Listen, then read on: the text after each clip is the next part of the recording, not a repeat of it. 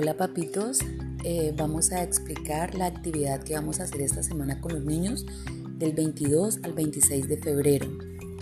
En la actividad número 1 vamos a unir los puntos con el color amarillo.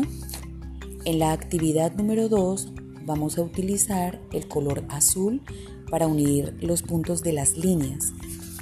En la actividad número 3 vamos a unir los puntos con el color rojo en las actividades 1, 2 y 3, entonces vamos a ir explicándole a los niños con qué color estamos trabajando para ir mecanizándoles el manejo de estos tres colores.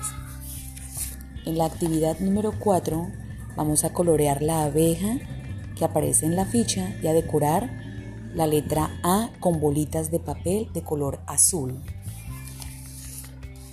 En la actividad número 5 vamos a colorear los círculos donde, aparece la letra A. Ellos van a identificar dentro de las letras que aparecen ahí cuál es la A y van a colorear solamente los círculos donde aparece ella. En la actividad número 6 vamos a completar lo que le falta a cada carita. Los niños van a observar, van a analizar qué le falta a cada niño, a cada niña y lo van a completar. En la actividad número 7 vamos a colorear la letra A y a unir los puntos aprendiendo su escritura.